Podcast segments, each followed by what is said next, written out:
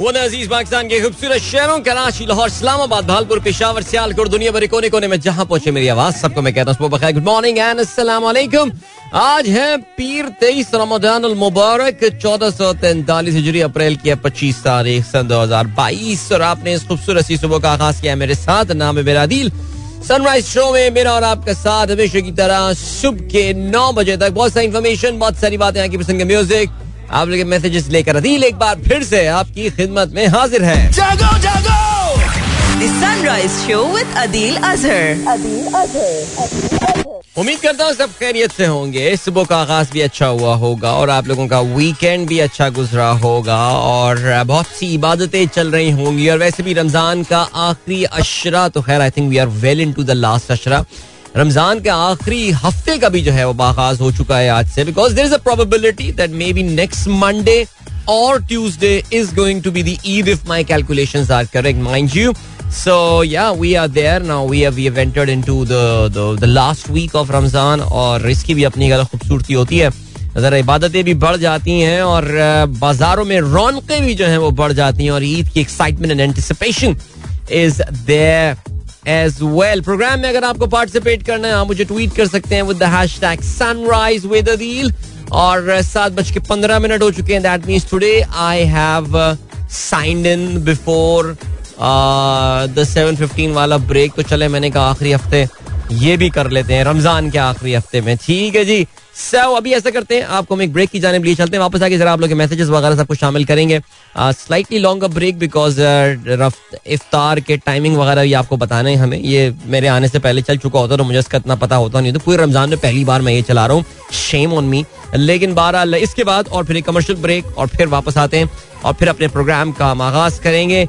Don't go anywhere and keep listening. Welcome back, guys. एक बार फिर से आपको खुशामदीद कहते हैं सनराइज शो विद अदील सात बज के तेईस मिनट हो चुके हैं। Just in case you are wondering मैंने अलेक्स सेलेक्ट क्यों नहीं किया मैं ऑलरेडी आज साइन इन कर चुका हूँ। सवा सात के ब्रेक से पहले। ऑलराइट सो हाँ जल्दी से आप लोग के मैसेजेस प्रोग्राम में हम शामिल करते हैं, लेकिन याद दिला चलूँ प्रोग्राम में ऑफ़ कोर्स हमेशा की तरह बहुत सारी बातें करनी है। पाकिस्तान और आईएमएफ के मुजाकरात का पहला फ़ेज़ खत्म हो चुका है। हुकूमत से मुंसलिक जो सहाफ़ी हैं, हुकूमत को रिप्रेजेंट करने वाले सहाफ़ी हैं, उन्होंने कल रात में काफ़ी लोगों को उम्मीदें दिलाई कि जो मुबारक मुबारक आई एम एफ़ मानी बस रास्ते में किसी भी टाइम नमूदार हो जाएगा, लेकिन आई एम एफ़ ने जो प्रेस रिलीज़ निकाली है Well, I'll be very frank. I mean, it doesn't sound that good. I mean, it, it, good in the sense कि no, it's not done yet. We have to wait. अभी इंतजार करना है ठीक है लेकिन जरा आज थोड़ी सी अब से कुछ चार हफ़्ते, पाँच हफ़्ते पहले मैंने कुछ डिप्रेसिंग बातें की थी, मैं आज फिर कुछ डिप्रेसिंग बातें करने वाला हूँ प्रोग्राम में आगे चल के। Will talk about the French election French elections में उनके जो इनकम्बेंट प्रेसिडेंट हैं, जो इस वक्त मुल्क के सदर हैं इमैनुअल मैक्रो उन्होंने एक वाज बर्तरी के साथ कामयाबी हासिल की है। लेकिन कभी कभार ऐसा होता है कि आपकी जीत में आपकी अपनी शख्सियत, अपनी पर्सनैलिटी के बजाय ज़्यादा अहम किरदार जो चीज़ अदा कर रही होती है, वो आपका मुखालिफ कर रहा होता है। तो इस हवाले से हम ज़रूर बात करेंगे बट ये काफ़ी हिस्टोरिकल कामयाबी है इनके लिए। चले जी चलिए आप लोग के मैसेज शामिल करें प्रोग्राम में। सुबह बखैर thank you so much Javed साहब ने आज का पहला मैसेज हमें भेजा। पीर जहीर साहब कहते हैं, सलाम ब्रदर माशाल्लाह लुकिंग वेरी नाइस कहाँ से खरीदा? अच्छा ये मैंने कल अपनी कुछ तस्वीरें फेसबुक पे और इंस्टा पे लगाई थी। और देखें, अगर मैंने खरीदा होता तो मैं यकीन जान तस्वीरें नहीं लगा रहा होता। But I got this one of our listeners who owns this brand he contacted me उन्होंने मुझसे रहा कि उन्होंने कहा जी आप क्या हमारी ब्रांड के को के कपड़े पहनना चाहेंगे? तो मैंने कहा why not you sure why not तो बिल्कुल मैंने तस्वीरें ली और मैंने तस्वीरें अपने हमारे ये अपार्टमेंट की लॉबी है बाई हमने नहीं बनाई है बड़ी खूबसूरत मैंने शायद ज़िक्र भी किया था इसका पहला। आप लोग कभी इस दिन का यहाँ का विज़िट करवाऊँगा मैं बड़ा खूबसूरत काम हुआ हमारे अपार्टमेंट में खर्चा किया है यार।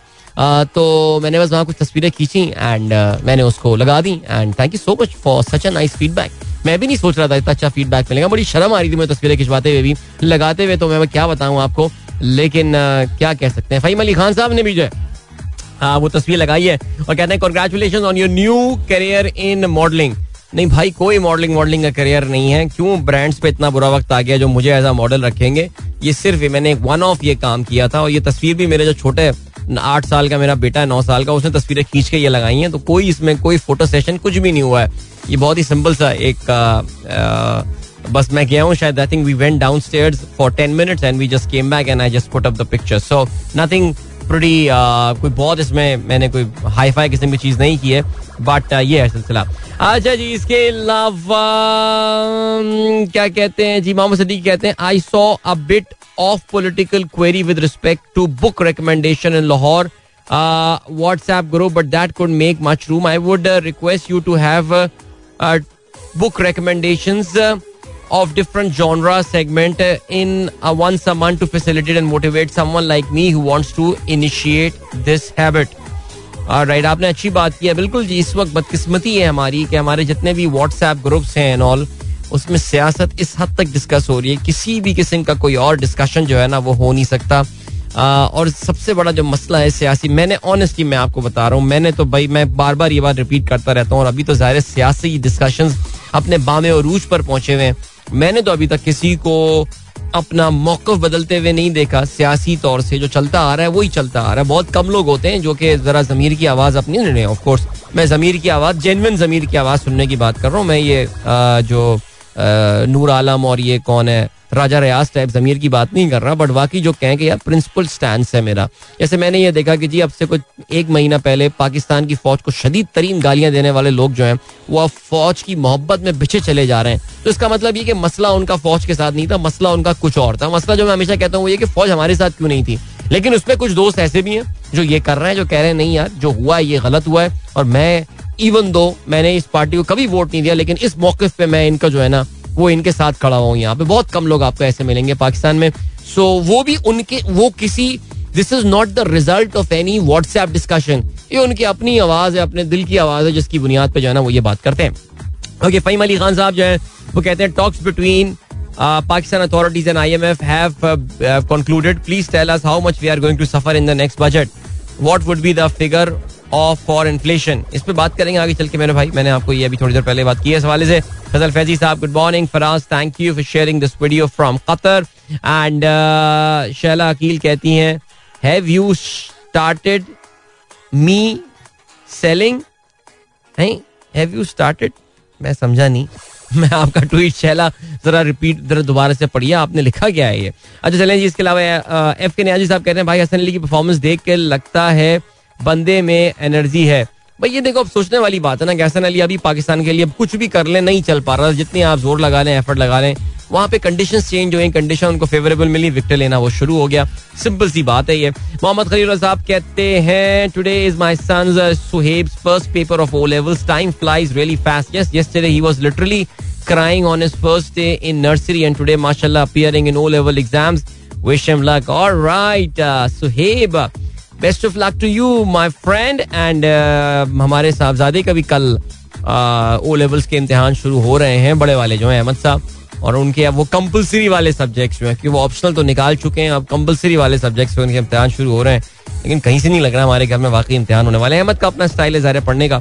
लेकिन Suhaib good good luck to you और अल्लाह ताला आपको जो है वो कामयाबी आता फरमाए। आमीन, सुमा, आमीन। Yes Khalil time flies actually और अहमद को भी मैं आप देखता हूँ। I actually remember his first day at school और मुझे याद है कि वो अपना स्कूल बैग लटकाया हुआ आ रहा था और उसने जो मुझे देखते ही मैंने गाड़ी नीचे पार्क की हुई थी और उसने देखते ही मुझे कहा था बाबू मुझे बाबू कहता था कहता है बाबू कार। आई एक्चुअली रिमेंबर और हंसने लगा था कि अभी सुबह सुबह बाबू कार में जा रहा है। बट खैर anyway that boy come along way seriously चलें जी, हमीद मल्लाह साहब का मैसेज आया। अस्सलाम अदील भाई दादू में एक पूरा गाँव जल के खाक में तब्दील हो गया। सरकार के कान में जू तंग ना रिंगी। एक फायर ब्रिगेड की गाड़ी में डीजल नहीं एक का टायर पंक्चर।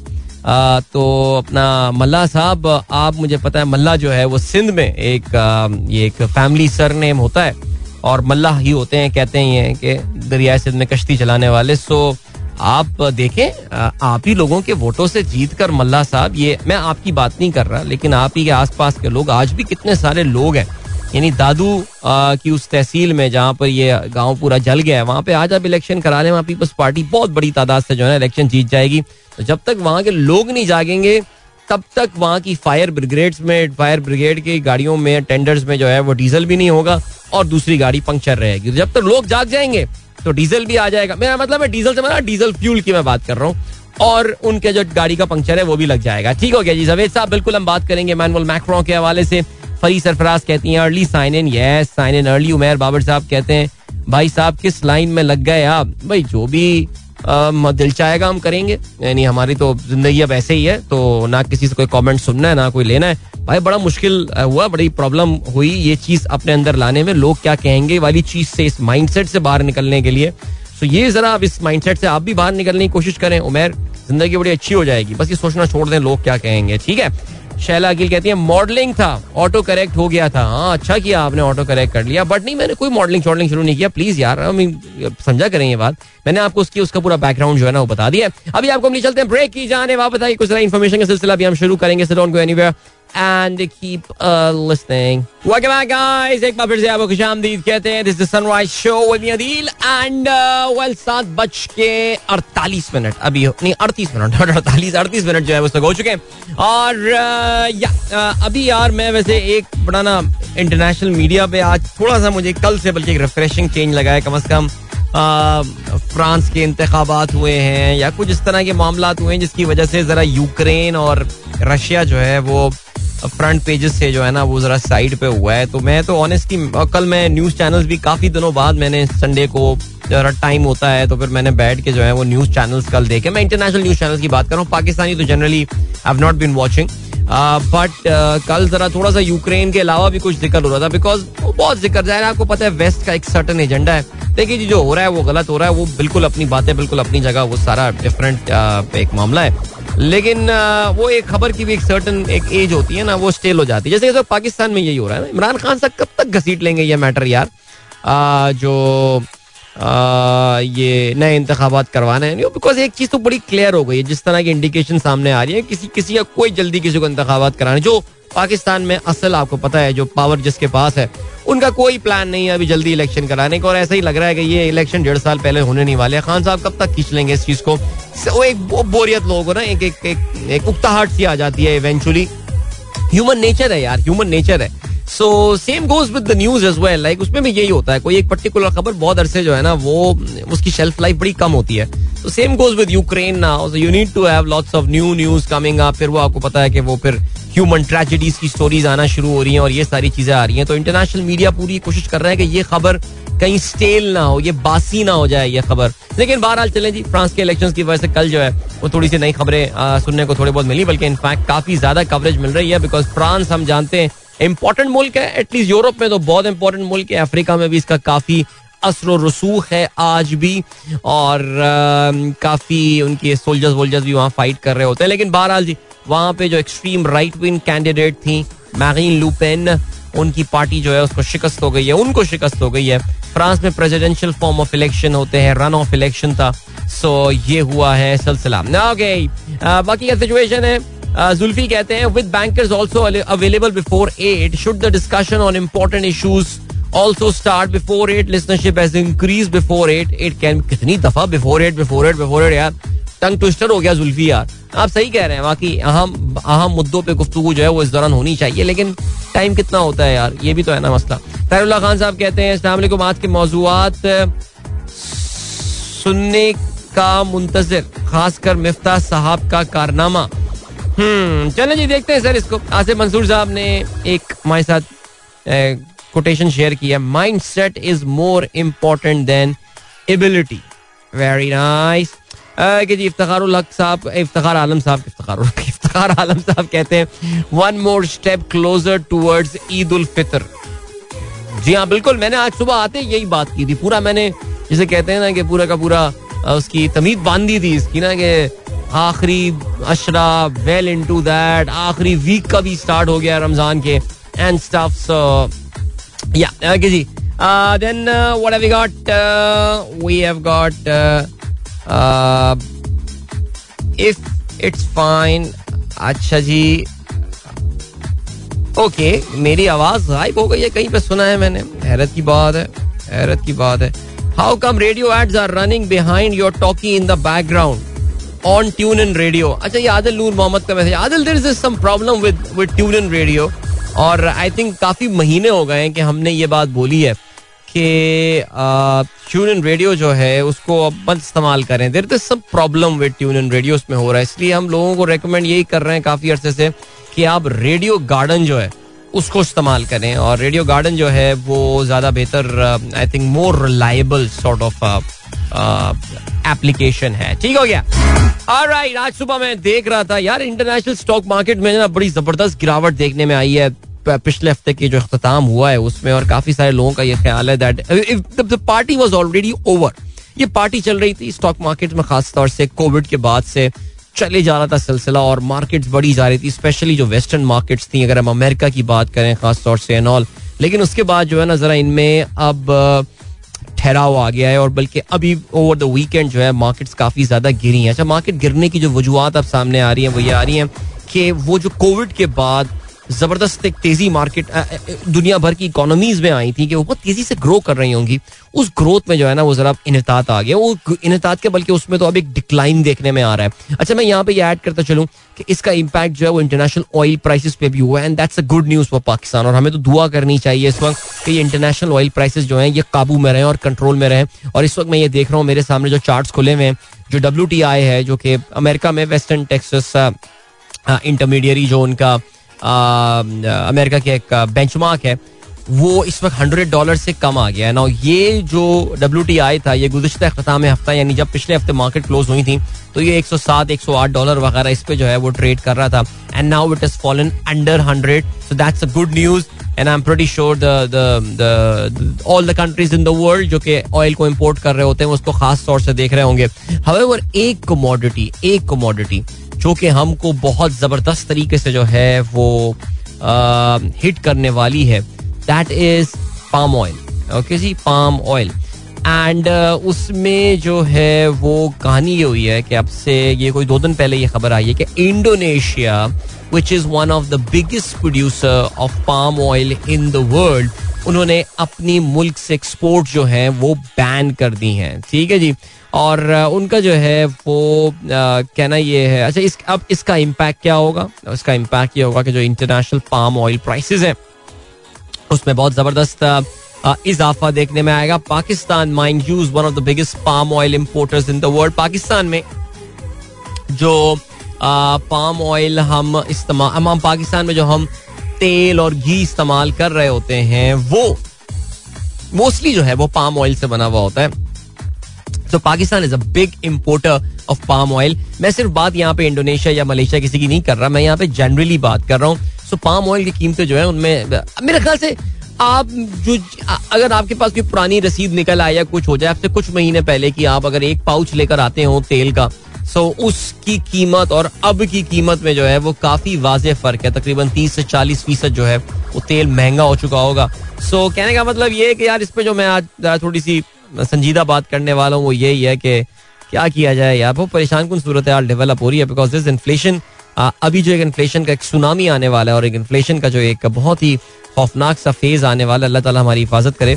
आ, उसके हवाले से हमें जरा तैयारियाँ जो है ना वो पकड़नी पड़ेंगी। तो वो तैयारियाँ कैसे पकड़ते हैं? तो इस पर पहले भी हमने बात की थी but will talk about that as well मैं अभी देख रहा हूँ कि इंटरनेशनल पाम ऑयल प्राइस जो है ये फ़ी टन इस वक्त आठ हज़ार छह सौ उनहत्तर डॉलर पे है। अच्छा ये आ, अपना जो हाई इसने टच किया था वो तो एक जमाने में ये इस साल मार्च के यानी कि पिछले महीने जो है आ, वो ये आठ हज़ार सात ये नहीं ये हाँ ये आठ हज़ार एक सौ तिरसठ डॉलर यानी अभी तो उसके करीब तो ये नहीं है लेकिन फिर भी it is relatively high because पिछले एक साल पहले जो है ना वो कीमतें तकरीबन तकरीबन इसकी कोई sixty percent fifty five percent हुआ करती थी तो खैर this is just one commodity palm oil की मैं बात कर रहा हूँ।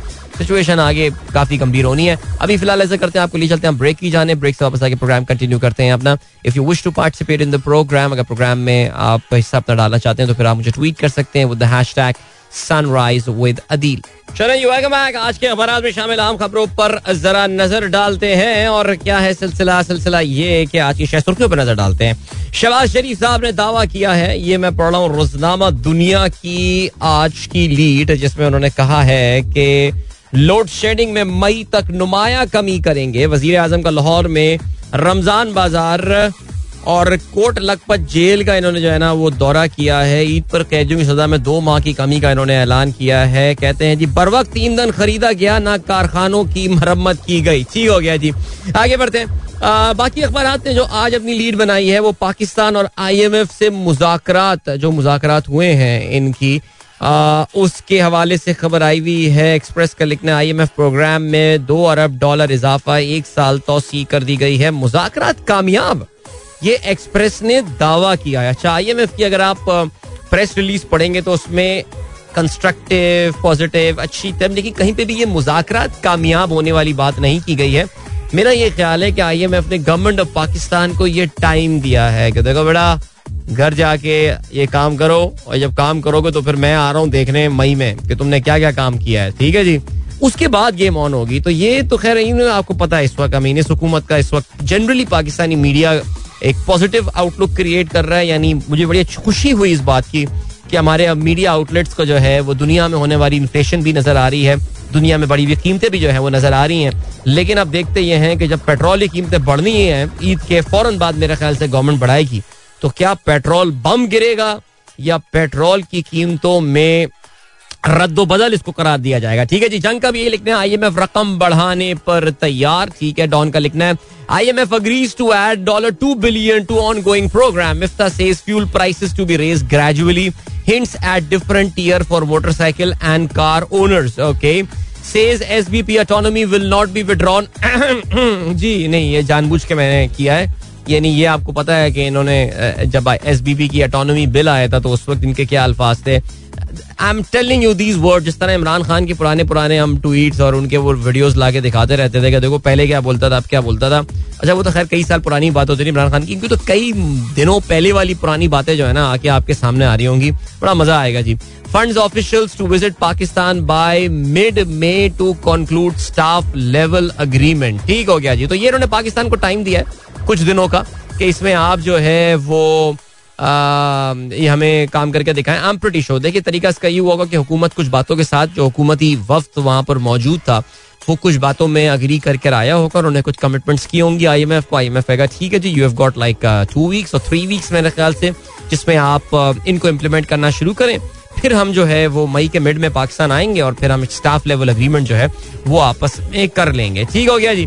और क्या सिलसिला है? जंग ने एक खबर छापी है काफ़ी प्रोमिनेंस के साथ। वज़ीर आज़म और इतिहादी अपने अखराज पर उम्र करेंगे। तालियाँ। ओके जी। आईएमएफ डील इमरान का छह माह में रबता मौजूदा हुकूमत ने सात दिन लगाए। पीटीआई हुकूमत बहुत, का बहुत हुकूमत ओके जंग का ये लिखना है। पीटीआई हुकूमत का बहुत हिचकिचाहट का मुजाहरा मुजाकर के बावजूद खराब और सख्त डील कर सकी। तो ये होता है नेरेटिव बिल्ड करना। ठीक हो गया जी। अब देखते हैं अच्छी डील मिफ्ता साहब क्या लेकर आ रहे हैं। वज़ीर आज़म शहबाज शरीफ कहते हैं, ओ अच्छा नहीं, जंग ने लिखा है शहबाज स्पीड. अच्छा ये वर्ड जो है मैं देख रहा हूँ कि आजकल जो हमारी फॉर्मल रेजिस्टेंस है और उनके जो जर्नलिस्ट दोस्त हैं, वो ये काफ़ी इस्तेमाल कर रहे हैं शहबाज स्पीड। ओके, छुट्टी के दिन लाहौर का तूफानी दौरा लोड शेडिंग का नोटिस, मई तक कमी की जाएगी। ठीक है जी, ओके, शहबाज स्पीड, ये वर्ड याद रखना है। ये टर्म टर्म याद नॉट वर्ड ये टर्म याद रखनी है। ओके डॉन का लिखना है Modi visit to held Kashmir sparks protest Narendra Modi जो है वो कश्मीर का दौरा कर रहा है।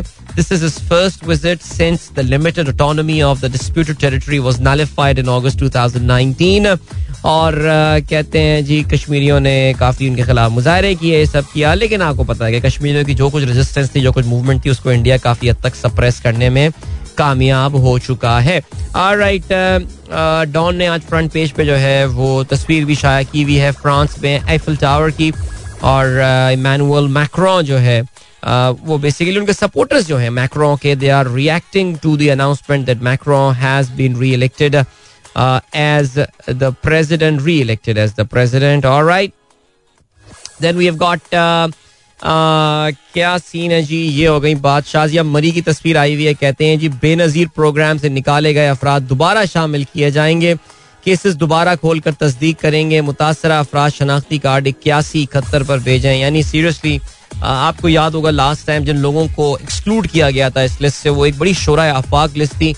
शादिया मरी का भी ये कहना है कि उन लोगों को एक बार फिर से वापस किया जाएगा। चीफ इलेक्शन कमिश्नर ने इस्तीफे का मुतालबा मुस्तरद कर दिया। मुस्ताफी होने का कोई इरादा नहीं। अच्छा ठीक है जी, ओके। इसके अलावा फॉरेन फंडिंग की परसों समात पीटीआई की कल इलेक्शन कमीशन के सामने एहतजाज की कॉल। दीगर सत्रह सियासी जमातों के मुकदमों का फैसला भी एक माह में करने का हुक्म दें। पीटीआई की दूसरी दरख्वास्त पर भी आज समात होगी। आपको पता है जी, इस्लामाबाद हाई कोर्ट ने मैंडेटरी कर दिया है ये। आपको सारी, आपको पता होगा कि काफ़ी सारी बड़ी सियासी जमातों की फंडिंग के मामले चल रहे हैं, लेकिन पीटीआई को सिंगल आउट किया गया है कि इनके जो फैसले का सुनाया जाएगा इलेक्शन कमिश्नर की जानब से, वो एक महीने के अंदर जो है, वो सुना दिया जाए। बाकी सारी जमातों के केसेस जो है, वो फ़िलहाल चल सकते हैं, जितना वो उसको आगे लेकर जाना चाहे बट सी ओके जी गवर्नरशिप तीन वजारतें एडमिनिस्ट्रेटर कराची और हैदराबाद के मुतालबा हैदराबाद मुतहदा के मुतालबात। आईटी ट्रांसपोर्ट और यूनिवर्सिटी बोर्ड की वजारतें मांग ली। ख्वाजा इजार की क्यादत के वक्त की पी पीपीपी से, रहनुमाओं से मुलाकात। सरकारी नौकरियों में कोटा अमल दरामद समेत दीगर निकात पर गुफ्तगु। पीपल्स पार्टी की बिलावल भुट्टो से मुशावरत के बाद अमल दरामद की यकीन दहानी। वेरी इंटरेस्टिंग यानी एम क्यू एम ने गवर्नरशिप भी चाहिए उनको। सिंध हुकूमत में तीन वजारतें भी चाहिए और एडमिनिस्ट्रेटर कराची और हैदराबाद की पोजीशन इनको भी चाहिए। क्या पीपल्स पार्टी इतनी इंपॉर्टेंट पोजीशन इनको दे देगी? This remains I mean this remains to be seen because M Q M तो आपको पता है कि उन्होंने बहुत आई थिंक अपनी पूरी की पूरी पोलिटिकल एग्जिस्टेंस को उन्होंने जो है वो इस वक्त दाव पे लगा दिया है। And if this this doesn't work out I really don't know इस पार्टी का मुस्तकबिल क्या है। लेकिन बहरहाल जी, अभी चलते हैं। आपको ब्रेक की जाने मिलेंगे। आपसे उस ब्रेक के बाद खेलों की खबरों के साथ। So don't go anywhere and keep listening. Welcome back guys. एक बार फिर से आपको खुशामदीद कहते हैं। This is sunrise show with me Adeel and good morning अगर आपने प्रोग्राम अभी अभी ट्यून इन किया है। ओके जी इस वक्त कोई खास इंटरनेशनल क्रिकेट आपको पता हो नहीं रही है। तो मैंने, हम रोज़ाना ही बोल रहे हैं काउंटी क्रिकेट पे हमारा जो है ना, वो इस वक्त खास इस वक्त नज़र लगी हुई है बिकॉज़ काफ़ी सारे पाकिस्तानी प्लेयर्स जो हैं दे आर इन एक्शन और, हसन अली छाए हुए हैं जी और उनकी टीम जो है लाइक शायर, उन्होंने बड़ी ज़बरदस्त सनसनी खेज कामयाबी जो है, वो हासिल की। On the last day of the match और लैंकशायर का मुकाबला जो था, वो ग्लॉस्टर के साथ था। और या ऐसा लग रहा था कि Gloucester might be able to bat out the entire day लेकिन बहरहाल ऐसा नहीं हुआ। हसन अली की कारकर्दगी बहुत कमाल रही इस मैच में। आपकी नॉलेज में होगा, पहली इनिंग में जो है उन्होंने छह खिलाड़ियों को आउट किया, दूसरी इनिंग में हसन अली ने तीन खिलाड़ियों को आउट किया। और उसमें आपने वो भी देखा, उन्होंने तो विकेट भी तोड़ दिया उन्होंने तो उठा के। तो well done well done man और good to see Hasan Ali काफ़ी दिनों बाद जो है वो अच्छी परफॉर्मेंस करते हुए नज़र आ रहे हैं। इसके अलावा एक और जो स्टैंड आउट पाकिस्तानी परफॉर्मर थे of course that was Shan Masood. और शान मसूद पहले भी डबल सेंचुरी स्कोर कर चुके थे और फिर एक बार फिर से उन्होंने जो है वो डर्बी शायर की जानब से खेलते हुए डबल सेंचुरी स्कोर की 219 रन शान मसूद ने बनाए और उनकी टीम जो है उसको एक इनिंग से कामयाबी हुई। इनका मुकाबला लेस्ट शायर के साथ हो रहा था। शान मसूद ने बैक टू बैक डबल बनाई है डबल सेंचुरीज और आई थिंक पहले पाकिस्तानी बैट्समैन बन गए हैं बाय द वे जिन्होंने इस तरह back to back double century county cricket में बनाई है। So what what a season he is having wonderful जी, ज़बरदस्त बाकी अब्बास ने अच्छी कारकर्दगी का मुजाहरा किया, हेमशाह की जानब से वो खेल रहे हैं। कैंट को उन्होंने इक्यावन रन से जो है वो शिकस्त दी है और अब्बास ने जो है वो चार खिलाड़ियों को आउट किया। आला आला। ओके बाकी सीन है, बाकी ये सीन है कि क्या कोई खबर है और हमारे पास? रमीज राजा साहब की भी कोई खबर नहीं आ रही है यार। वो अभी भी जमे में भाई, जमे में वो तो खैर आई थिंक काफ़ी हद तक क्लियर हो चुका है कि आपको अब जो है ना ये कोई जो रिस्ट्रिक्शन नहीं है कि जो आइन चेंज कर दिया था, जो आइन चेंज किया था, उसमें यह था कि जी जो बोर्ड ऑफ़ गवर्नर है जो बोर्ड है बोर्ड ऑफ़ डायरेक्टर्स उसको वो फायर कर सकता है बोर्ड ऑफ़ गवर्नर मेरे ख्याल पता नहीं कौन सा बोर्ड है, बहरहाल जो पीसीबी का बोर्ड है, वो सिर्फ़ इनको फायर कर सकता है चेयरमैन को, जिसके लिए भी आपको जो है ना, वो टू थर्ड मेजोरिटी चाहिए होती है। सो इनको बोर्ड को, बंदे को अपने साथ मिलाना पड़ेगा, शहबाज शरीफ साहब को, यानी जो भी नून लीग का जो जो उनका ग्रुप है, जो कि जायरा नजम सेठी साहब को शायद दोबारा ला के वहाँ पे बैठाना चाहता है। वरना जो है, जो सदर मुमलिकत वाला सीन देखा आपने, देखा सदर मुमलिकत को हटाने वाली चीज़ें जो एकदम फिर से खामोश हो गई हैं और वो खामोश इसलिए हुई हैं कि उनको पता चल गया कि यार नंबर गेम जो है ना वो हमारे खिलाफ हो चुकी है तो हम ये कुछ कर नहीं सकते। रमीज राजा भी फ़िलहाल टिके हुए हैं बट देखते हैं जी कब तक जो है वो इस पे टिके रहते हैं। ठीक है जी, आगे बढ़ते हैं। अच्छा एक हमारे अखबार ने लिखा हुआ है। फॉर्म कैसे बहाल करूँ? विराट कोहली ने ब्राइन लारा से मशवरा मांग लिया। अरे हाँ यार, विराट कोहली का सीन काफ़ी बैड चल रहा है। रन वन उनसे नहीं बन रहे हैं और आपने ये भी देखा, मैंने सुना ही है कि ये अभी आईपीएल में बैक टू बैक दो गेम्स में जो है, ये गोल्डन डक हुए हैं। कि करियर में ये बाय द वे दूसरी बार ऐसा हुआ है कि ये back to back golden duck golden duck आप समझते हैं ना जी, पहली गेंद पे ही जो है वो आउट हो जाना। नेचुरली बगैर कोई रन बनाए हुए। सो ये सिचुएशन जो है ना वो काफ़ी बैड चल रही है कोहली के हवाले से। लेकिन खैर चले जाते जरा फुटबॉल पे नज़र डालते चलते हैं। आ, कल बार्सिलोना को अपने होम ग्राउंड पे जो है वो रायो वायाखानो के हाथों एक सफ़र से शिकस्त हुई। और ये पहली बार हुआ है बार्सिलोना की हिस्ट्री में। मैं ये देख रहा था कि अपने होम ग्राउंड में वो लगातार तीन मैचेस जो है उनको उसमें शिकस्त हुई है। Barcelona is just a shadow of itself जो एक जमाने में एक क्लब लियोनल मेसी वाला हुआ करता था। अब तो आपको पता है मेसी नहीं खेलते वहाँ से। लेकिन this this team is struggling struggling big time alright बाकी इंग्लिश प्रीमियर लीग पे नज़र डालते हैं। इस वीकेंड का बहुत बड़ा रिज़ल्ट यार। मज़ा आ गया भाई। मज़ा आ गया। आर्सेनल ने जो है वो मैनचेस्टर यूनाइटेड को एक के मुकाबले में तीन गोलों से शिकस्त दी। मैच निस्बतन फिर भी क्लोज था, लेकिन वही बात है कि Arsenal capitalize on the on the opportunities थोड़े से अनफॉर्चुनेट रहे यूनाइटेड वाले जिसमें पेनल्टी भी उनसे मिस हो गई थी ब्रूनो फर्नांडिस से, और कुछ जैसे कहते हैं ना कि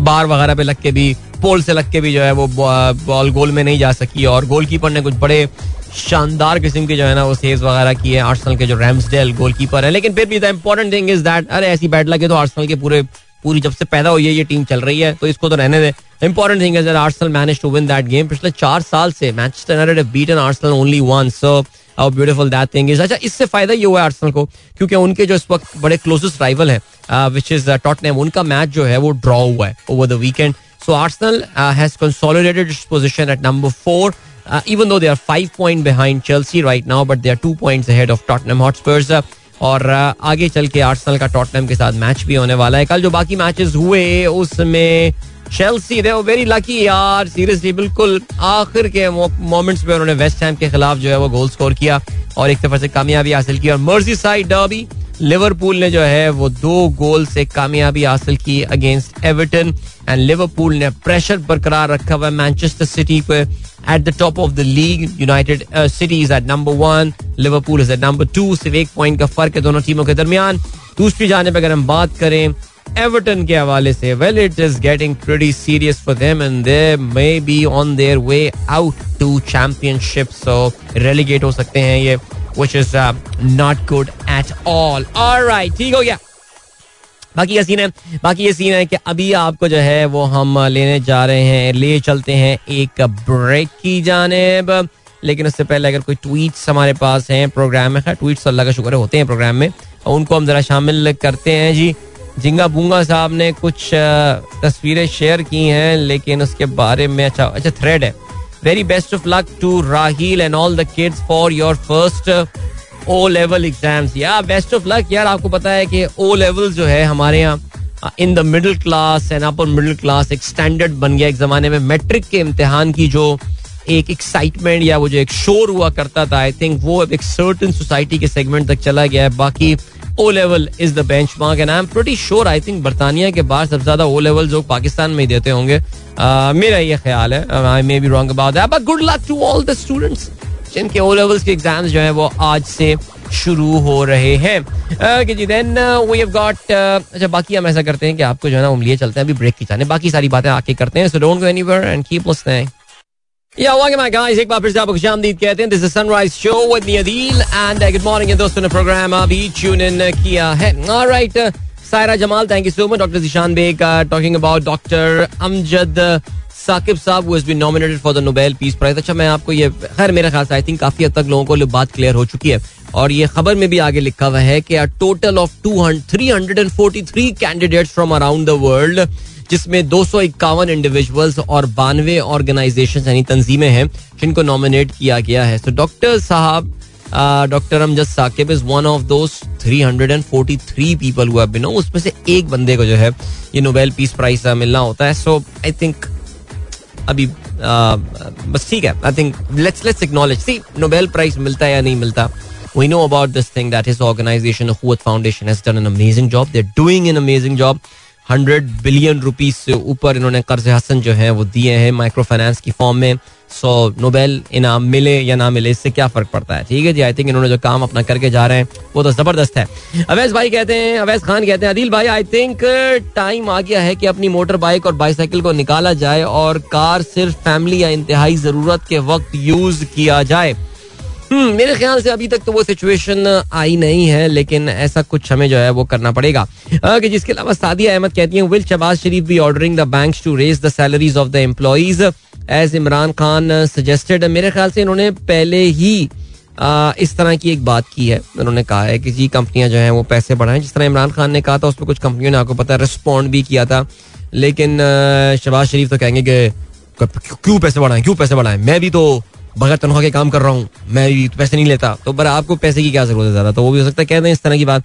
असद कहते हैं, भाई एम क्यू एम का फ्यूचर क्या देखते हैं? आप स्पेशली नो कॉन्फिडेंस मोशन में पार्टिसिपेट आई थिंक इस पर मैं काफ़ी दफ़ा पहले बात कर चुका हूँ। एम क्यू एम ने हाई रिस्क स्ट्रैटेजी ली है। पीटीआई उनकी जो है, वो राइवल है, वो सियासी राइवल है उनकी। उनकी सियासी राइवल पीपल्स पार्टी नहीं है या एन नहीं है। उनको अगर किसी पार्टी से खतरा है तो वो एम क्यू एम से खुद है। यानी आपको पता है कि ये ऑलरेडी बाजगश सुनाई दी जा रही है मार्केट में कि पुरानी वाली एम क्यू एम को एक बार फिर से एक्टिवेट किया जा रहा है। आई डोंट नो मुझे ऐसा लगता नहीं है लेकिन हाँ, मुझे तीन महीने पहले ये भी नहीं लगता था कि इमरान खान चले जाएँगे।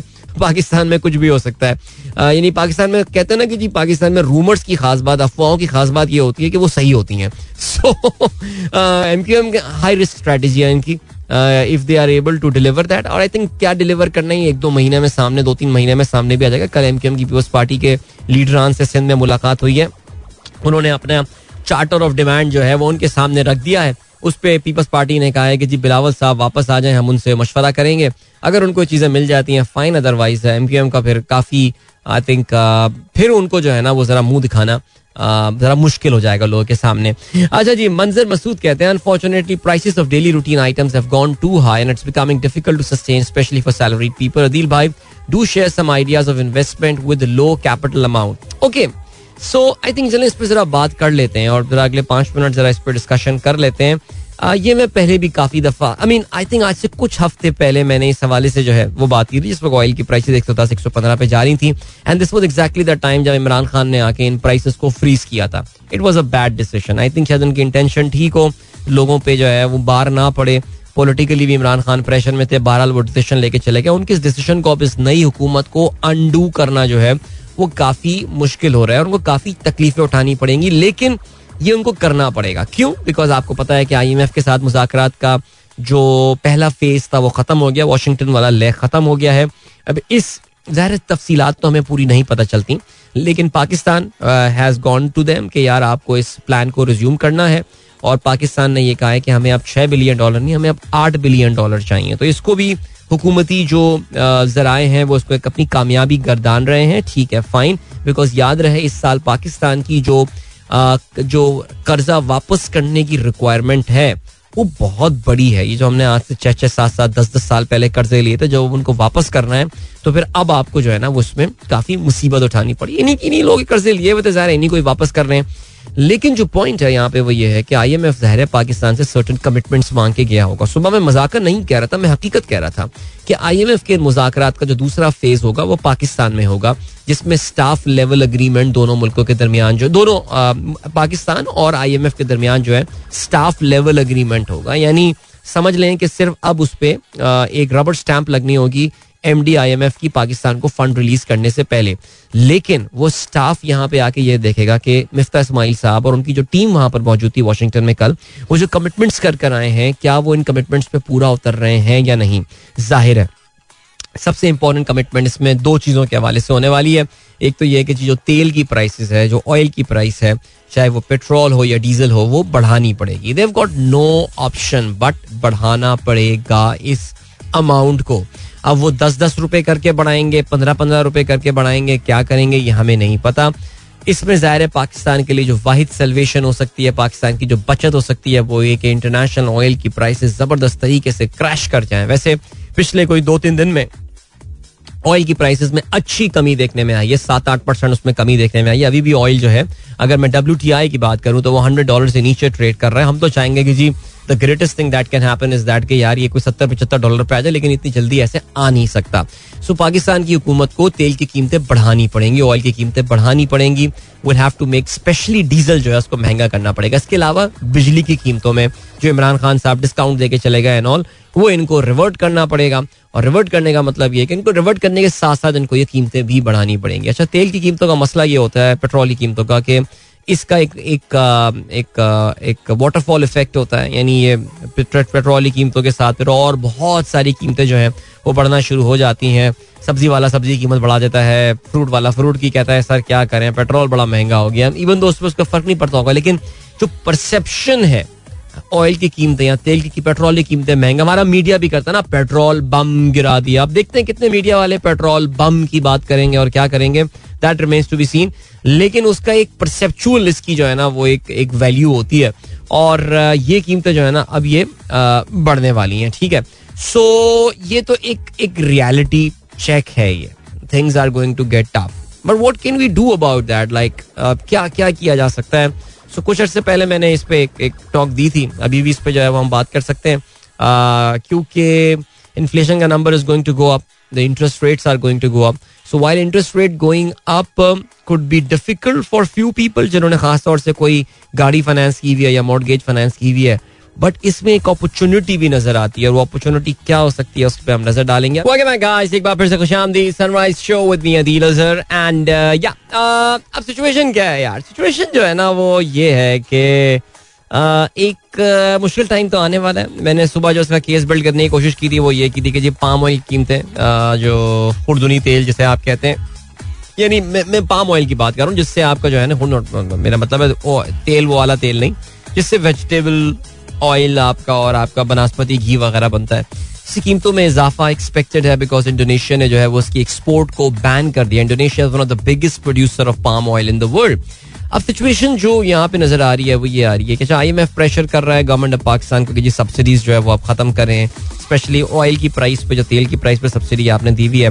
तो देर इज़ द प्रोबेबिलिटी कि हर पंद्रह दिन में जो है वो दस दस रुपए करके कीमतें बढ़ाई जा सकती हैं। ओवरऑल ज़ाहिर है आई थिंक अगर हम अपने पिछले आ, साल के मुकाबले में अभी कंपेयर करें तो I think thirty forty percent हमारा जो जो खर्चा है वो बढ़ गया है। ना no for a lot of people this won't really make a lot of difference उनके लिए कोई इसमें खास फ़र्क जो है वो नहीं पड़ने वाला है because people do end up saving a lot of money but naturally it is it is going to hit a lot of people काफ़ी सारे लोगों को जो है ना वो इस पे इसका इसका नुकसान होने वाला है। नाउ बहुत सारे अभी जैसे ये सवाल आया हुआ था कि अदिल भाई को ऐसी इन्वेस्टमेंट बताएँ कि हम शॉर्ट टर्म में जो है वो इसको कहते हैं कि कोई लो कैपिटल अमाउंट से कोई इन्वेस्टमेंट ऐसी कर लें।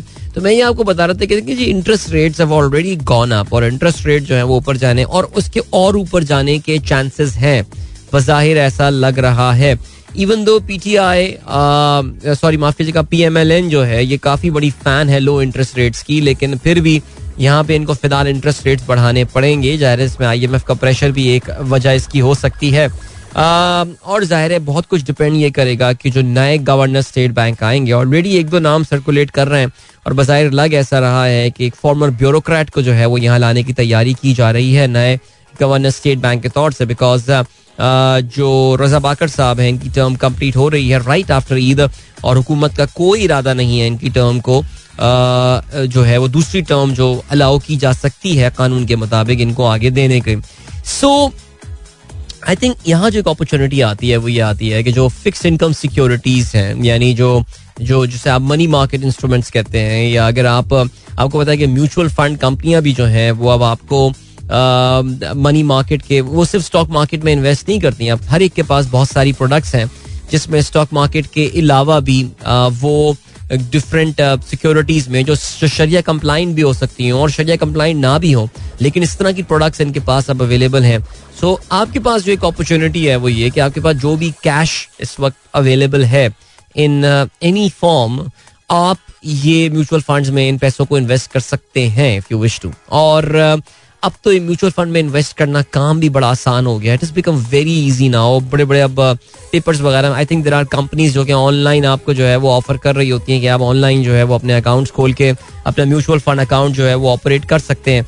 So what you can do is जो आपके पास कैश सेविंग पड़ी हुई है, जिस फॉर्म में जहाँ भी just put them in any form now you want to invest in in किसी बैंक में जाके उसमें टर्म डिपॉजिट पे आप करना चाहें, मेरे कहने का मतलब ये कि rather than letting your cash staying idle naturally I mean if you want to hide that cash from the tax man वो मैं आपकी मदद नहीं कर सकता अगर आप अपने उसको उसको उसको वाइट नहीं करना चाह रहे, वो आपकी मर्ज़ी है, ज़ाहिर है this this whole discussion does not apply to you लेकिन if it is a declare tax it declare cash आपकी टैक्स स्टेटमेंट में, आपकी वेल्थ स्टेटमेंट में जो है वो नज़र आता है, जब आप अपने बैंक्स की डिटेल दे रहे होते हैं वेल्थ स्टेटमेंट में तो उसको कैश को कैश ना रहने दें, उसको कहीं ना कहीं लगा दें। ना, घर आप खरीद नहीं सकते हो, मुझे पता मैं भी नहीं खरीद सकता, इतना घर खरीदना तो आसान काम तो रहा ही नहीं है।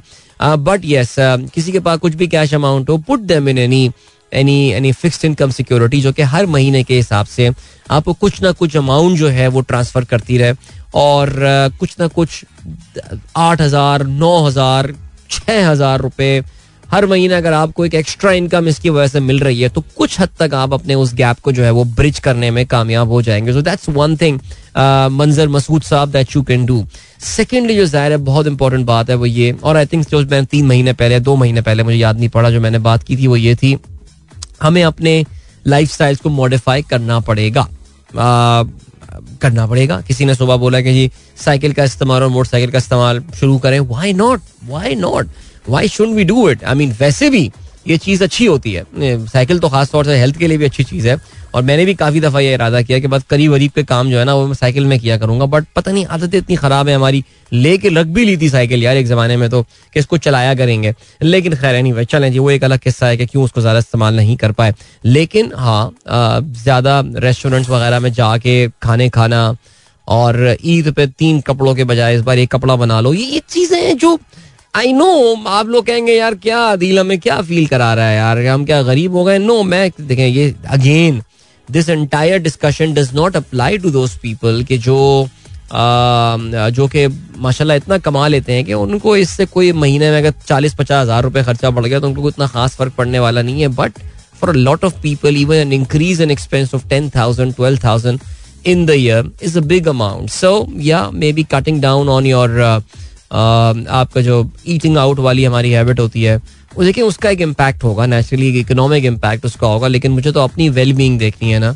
ईद पे कपड़े बनाना, खर्चा करना, ये सारी चीज़ें गैर ज़रूरी गाड़ी ना निकालना, इन चीज़ों का ख्याल करना पड़ेगा। अदरवाइज़ यू गॉट अदरवाइज़ हम रोते ही रहेंगे, क्योंकि सिर्फ़ हाथ पे हाथ रख के बैठ जाना और कहना, यार, बड़ा जुल्म हो रहा है और बड़ी इन्फ्लेशन बढ़ गई है एंड ऑल आपको करना पड़ेगा। And I am telling you one thing इस वक्त मगरबी ममालिक में, जहाँ पर लोगों में ज़्यादा शूर है चीज़ों के हवाले से, लोग अपने लाइफ स्टाइल को एक्चुअली मॉडिफाई कर रहे हैं वहाँ पे। बल्कि मैं अभी रिसेंटली एक रिपोर्ट ये देख रहा था कि आपका जो, देखिए फास्ट फ़ैशन तो इतना महँगा नहीं होता, लेकिन जो थोड़ा सा हाईली प्राइस किस्म की जो गारमेंट्स हैं वो जो कंपनियाँ हैं उसकी बरतानिया में मैं रिपोर्ट पढ़ रहा था they are gearing themselves for a very very bad 2022 और उसकी रीजन ये है कि बरतानिया में inflation has gone up so much क्योंकि अभी तक तो पाकिस्तानी मीडिया को नज़र नहीं आ रहा था बट आपको आइंदा आने वाले दिनों में आपको नज़र आएगा कि दुनिया में वाकई इन्फ्लेशन एक बहुत बड़ा फैक्टर है। सो so, काफ़ी टीवी चैनल इस पे जो है ना वो बात कर रहे होंगे और रात दस बजे और आठ बजे वाले प्रोग्राम आपको बता रहे होंगे किस तरह दुनिया में इन्फ्लेशन जो है वो बढ़ गई है। और पाकिस्तान भी जो है, वो कोई मुनफरद मुल्क नहीं है, पाकिस्तान भी यही चीज़ फेस कर रहा है।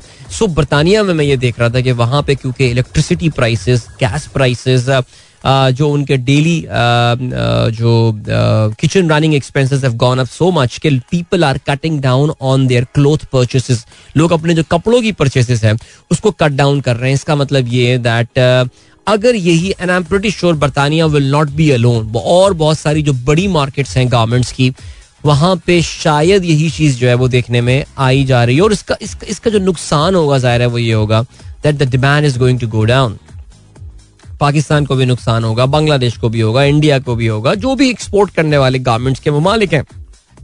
लेकिन कहने का मतलब ये that people are modifying their life हमें भी यही करना पड़ेगा। सो मकसद जो है वो ज़ाहिर है आपको डराना नहीं है कुछ नहीं करना। मकसद ये आपको बताना है दैट या आई थिंक एक एक एक मुश्किल वक्त आना है। बस दुआ अल्लाह ताला से हम ये करते हैं। हुकूमत कोई भी, उससे कोई फ़र्क नहीं पड़ता। खुदा के लिए हम तो हमेशा ये कहते आए, हुकूमत और मुल्क के दरमियान फ़र्क करना हमें सीखना है। दुआ ये करें कि जो क्रूड ऑयल की प्राइस है, जिसने ये सारी की सारे मामला जो है ना, मुसीबत किए हुए हैं, इसके अलावा जो international transportation charges and all है, ये उम्मीद थी, ख्याल यही था कि इस साल ये चीज़ें जो हैं, ये बेहतर हो जाएँगी, लेकिन अब ऐसा लग रहा है कि नहीं। हमें पूरे शायद 2022 जो है, ये मामला इसी तरह, इसी इसी तरह भुगतने पड़ेंगे। और हमें यह भी अंदाज़ा हो रहा है कि पाकिस्तान में फ़िलहाल इलेक्शन होते हुए भी जो है ना, वो हमको नज़र नहीं आ रहे हैं। सो ये जो पूरा फ़ेज़ है, ये इसी हुकूमत का ही जो है ना, गुजरता हुआ नज़र आ रहा होगा। So let's see what happens चलें जी good luck to you all and good luck to every one of us let's gear up for some challenging times but इंशाल्लाह I think we'll sail through हम पहले भी भुगत चुके हैं ये चीज़ें। आगे भी भुगतते ही रहेंगे बिकॉज़ मुल्क तो ये ऐसे ही चल रहा है। मेरा ख्याल तब तो आपको अंदाज़ा हो गया होगा कि ये पाकिस्तान अगर आपको पाकिस्तान के इस अंदाज में चलने में कोई मसला है तो फिर तो आप फिर इमिग्रेशन की अभी भी बड़ी अपॉर्चुनिटीज़ हैं आपके पास। आ, लेकिन अगर यहाँ रहने का इरादा है तो फिर तो फिर ये मुल्क ऐसे ही चलना है। ठीक है जी यही लोग घूम फिर के आते रहेंगे यही साइकिल जो है चलता रहेगा।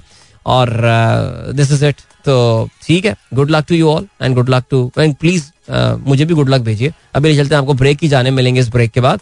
Don't go anywhere and keep listening Welcome back guys एक बार फिर से आपको खुशामदीद कहते हैं Sunrise Show with me Adeel सात बज के तिरपन मिनट हो चुके हैं for the last link of the show today जाते आते जरा फ्रांस का ज़िक्र करते चले as expected Emmanuel Macron France के जो इनकम्बेंट प्रेसिडेंट हैं वो इलेक्शन जीतने में कामयाब हो गए हैं मुल्क की तकरीबन सत्तावन फ़ीसद जो लोगों ने वोट दिया था सत्तावन फ़ीसद लोगों ने इनको vote no I think 58 exact number है 58.55 परसेंट लोगों ने जो है वो इमानुअल मैक्रो को वोट किया, उनके मुकाबले में forty one point four five percent लोगों ने जो है जो रन ऑफ़ हो रहा था, जो खातून के साथ इनका मैगीन लूपेन उनको वोट दिया। इमानुअल मैक्रो अब से जब ये जब पहली बार सियासत में आज से पाँच साल पहले ये फ्रेंच पॉलिटिक्स में आए थे he was literally like a nobody nobody knew him लेकिन फ्रांस के जो लोग थे, वो उनके जो, ये जो पुराने किस्म के सियासतदान थे बिकॉज़ सोशलिस्ट पार्टी वहाँ बिल्कुल तबाह हो गई थी। राइट विंग फ्रांस का बड़ा खतरनाक है। आई मीन इस्लामोफोब है खौफनाक किस्म की उनकी पॉलिसीज़ हैं एंड ऑल लोग घबराए हुए थे। वांटेड अ न्यू फेस उन्हें एक नई शक्ल चाहिए थी। और Emmanuel Macron was was in his late 30s then बड़ी I mean he was from a very privilege background बहुत इलीट फैमिली का ये बंदा था with a very interesting light life अगर आपको याद हो ब्रिजिट मैको इनकी जो वाइफ थी, वो इनसे बहुत, इनकी टीचर हुआ करती थी when he was very young in age में काफ़ी ज़्यादा बड़ी थी, और उस जमाने में कितनी पॉपुलर हुई थी स्टोरी याद है आप सबको? लेकिन बहरहाल so as far as the performance is concern इनकी परफॉर्मेंस कोई बहुत एक्स्ट्रॉडनरी नहीं रही, और फ्रांस की इकोनॉमी की हम बात करें या कोविड के उनका रिस्पॉन्स की बात करें initially French Covid response was in that good और ज़ाहिर है उनकी जो एडमिरेशन का जो वो लेवल था, वो वो नहीं जो आज से पाँच साल पहले था इमानुअल मैक्रो का। हाउएवर हाउएवर इनके जीतने की बहुत बड़ी वजह ये थी कि फ्रांस की जो मेजोरिटी है, इनका जिन खातून से मुकाबला हो रहा था मेरीन लुपेन मेरीन लुपेन हुई इनके अबू भी थे जॉ मैरी लुपेन इन दोनों से फ्रांस की जो मेजोरिटी है ना, वो ज़्यादा उनको एडमायर नहीं करती थी। So a lot of people however she still got 42 percent of the votes even though the turn out has been the lowest since 1969 काफ़ी ज़्यादा तादाद में फ्रेंच लोग जो है, वो वोट देने नहीं निकले। दे आर अगेन वो कहते हैं इतने डिसल्यूजन है वो फ्रेंच पोलिटिकल सिस्टम के साथ। लेकिन उसके बावजूद मैक्रो के जीतने की एक बहुत बड़ी वजह जो थी, वो यही थी। दैट uh, जो इनका मुकाबला जिन खातून के साथ हो रहा था उनकी पॉलिसीज़ इतनी डिवाइसिव थी वो इतनी इस्लामोफोब थी बिकॉज़ फ्रांस में huge Muslim population there in fact in the entire Europe किसी एक मुल्क में अगर इन टर्म्स ऑफ़ परसेंटेज सबसे बड़ी मुसलमानों की पॉपुलेशन है। So that is that is France आपको ये भी पता होगा ना उनकी फुटबॉल टीम में अगर आपको याद हो कितने सारे मुसलमान तो खेला करते थे। And there French football team एक जमाने में आई रिमेंबर 98 में जो फ्रेंच फुटबॉल विनिंग टीम थी उसमें थे वो वेरी फ्यू दो या तीन थे ऊपर फ्रेंच बॉर्न गोरे। बाकी सारे या तो अफ्रीकन ओरिजिन के थे या अल्जेरियन ओरिजिन के थे जेनेडिन जीरान अगर आपको याद हो। सो so, इनका इन, इनका भला ये हो गया कि इनका मुकाबला अगर वाकई किसी तगड़े कैंडिडेट के साथ होता सही मानों में पाँच साल पहले वाले इमानुअल मैक्रॉन जैसा कोई बंदा आ जाता तो ये स्ट्रगल करते। बट यहाँ ख्याल यही था कि ये इलेक्शन तो जीत जाएँगे, लेकिन यहाँ पे आई थिंक इनकी एक्सपेक्टेशन से ज़्यादा इनको जो है, वो वोट्स में ले। तो ठीक है जी he can carry on with policies and all and I think for any country the re election it always is a good news because re election का फ़ायदा ये होता है that at least the policies specially जो economic policies हैं they are going to continue and carry on okay जी इसके अलावा जो है वो बात है किसी ने अभी सवाल ही पूछा था कि यार हु इज़ दिस हाँ ये एस एन यूनिस ने सवाल पूछा था कि जॉर्ज गैलोवे कौन बंदा है यार ये इसका इसको पाकिस्तान में इतना इंटरेस्ट क्यों है सो जॉर्ज गैलोवे जो है वो बरतानिया की जो लेबर पार्टी हुआ करती थी होती है। उसके ये एक जमाने में लीडर हुआ करते थे इनका ताल्लुक जो है वो स्कॉटलैंड से है। इज़ स्कॉटिश गाय डंडी वहाँ पे एक शहर है। वहाँ से इनका जो है वो ताल्लुक है। और ये लेबर के, की जानब से इलेक्शन जीतते हुए आते रहे हैं। लेकिन जब इराक में दूसरी वाली जंग हुई थी, यानी not the first Iraq war the second Iraq war जब हुई थी उसमें टोनी ब्लेयर जो उस वक्त बरतानिया के प्राइम मिनिस्टर थे, वो भी लेबर पार्टी के आदमी थे। इन्होंने सॉर्ट ऑफ़ अपनी लेबर पार्टी के खिलाफ एक रिवॉल्ट किया था। ये जो थे, इस जंग के बहुत खिलाफ थे। He was very vocal against the second and Saddam Hussein को हटाने वाली जो जंग हुई थी, जिसने लिटरली मट्टी पलीत कर दी इराक की इवेंचुअली उस जंग के ये बहुत खिलाफ थे, बल्कि इनको पार्टी डिसिप्लिन की खिलाफ वर्जी की वजह से लेबर पार्टी से जॉर्ज गैलोवे को निकाल दिया गया था।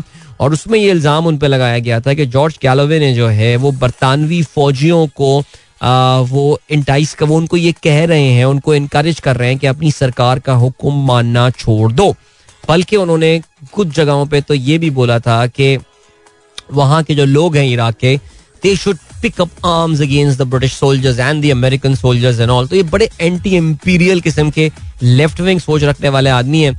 और खास तौर से इनका मुसलमानों के इश्यूज़ की तरफ़ बड़ा प्रो इस्लामिक किस्म का जो है ना, वो इनका रुझान है। आई थिंक इन्होंने चार शादियाँ की जिसमें इनकी तीन बीवियाँ जो है, वो मुसलमान रही हैं। ठीक है जी? एक वक्त में तो आप एक ही वहाँ पे कर सकते हैं, ज़ाहिर है। यही वजह थी कि इन पे जो है एक जमाने में काफ़ी एक एक करप्शन का इल्ज़ाम भी लगाया गया था। इवन दो इसको उन्होंने डिनाई किया एंड नेवर गॉट प्रूफ लेकिन आपको पता है करप्शन के इल्ज़ाम जो है आमतौर से लोगों की रेपुटेशन को हर्ट करने के लिए इस तरह लगाए जाते हैं, जो इवेंचुअली प्रूफ नहीं हो पाते। Sound familiar yes okay so Richard George Galloway का जो है ये वाला सीन है। फिर लेबर पार्टी से निकाल दिया था, फिर वहाँ एक रिस्पेक्ट पार्टी आ गई थी। वो भी खत्म हो गई पार्टी आई थिंक नाउ वो कोई, मुझे नहीं पता वो किसी पार्टी में है इंडिपेंडेंट हो गए थे, बीच में वो बीच में इन्होंने कुछ इलेक्शन में भी हिस्सा लिया था कामयाब नहीं हुए थे। फिर उसके बाद I mean he remained a politician लेकिन फिर ये एक टेलीविज़न प्रेजेंटर और एक रेडियो ब्रॉडकास्टर ये बन गए थे। बल्कि जो रूस का टीवी आर टी नाम का जो उनका टेलीविज़न था, उसमें प्रोग्राम होस्ट किया करते थे। लेकिन आई थिंक उन्होंने कल अनाउंस किया था that is going to conduct an interview of Imran Khan because वो ये कहते हैं जी इमरान खान के जो ये जो थियोरी है जो उन्होंने एक एक अपना इन्होंने पिच मारी है कि अमेरिकन इम्पीरियलिज्म अमेरिकन गवर्नमेंट इन लोगों ने जो है वो हमेशा जो है वो निकाला है। तो जॉर्ज गैलवे इस चीज़ से जो है वो सब्सक्राइब करते हैं वो वो, वो समझते हैं कि इमरान खान जो कह रहे हैं वो ठीक कह रहे हैं। ठीक हो या ना हो that's a different different issue all together लेकिन क्योंकि इनकी सोच बहुत एंटी इम्पीरियल है और ये कोलोनियलिज्म नौ आबादियाती के बहुत खिलाफ इन्होंने बात की है जॉर्ज कैलवे में। इसीलिए और फलस्तीन के बहुत बड़े सपोर्टर हैं ये, बरतानवी पार्लियामेंट में हुआ करते थे।